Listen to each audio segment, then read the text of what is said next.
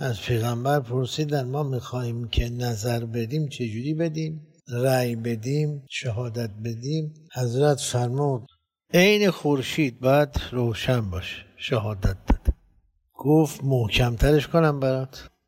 شهادت نده گواهی نده امضا نکن اعتراف نکن مگر آنگونه که آفتاب برات روشن باشه. حالا یه سوال. آنچه ادیان آوردن برای پیروانشون مثل خورشید روشن بوده.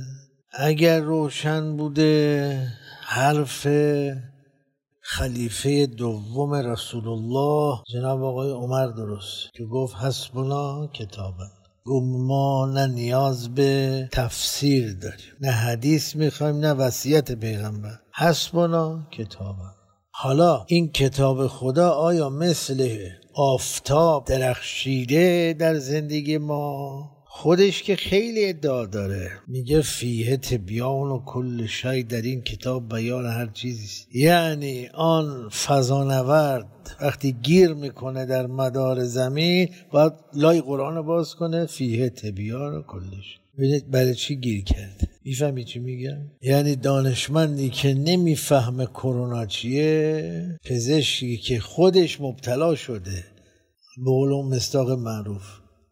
طبیبی که خود باشدش زرد رو از او داروی سخروی مجو. دکتر خودی زده زمین کرونا. پرستار رو زده زمین. کادر پزشکی رو نابود کرده. بعد میگه که ما غالب شدیم به خیر گذشت. آیا شما پیروان گذشته دین حضور مؤثر را از این دیانت در زندگی خود داشته اید دیده چند تاتون ادعونی رو از تجب یافتید در طول عمرتون؟ حالا در زمینه شهادت گرفتن زورکی خیلی بامزه تره. طرف با شکنجه روحی با تهدید و ترس میگه امضا کن که این معلمی که یازده سال تو زندان در وداغون شده و هیچ وجود نداره در اعماق جانش نه شهوتی نه جنسیتی این با تو آمیزش کرد. من تعجب می‌کنم. این احادیث و روایات از جمله همین.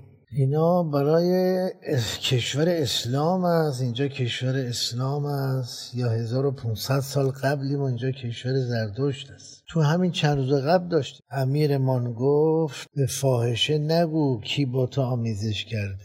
چون اون مجبوره برای فرار از فشار تو اسم این اونو بیاره. چقدر زیباست این منابع ما. امیر ما نگفت که به زور تهدید و ارعاب اعتراف کشیدن باطله حجیت نداره وجه نداره. اینا همه فرهنگ شیعه است یا مال اونور آبیاست.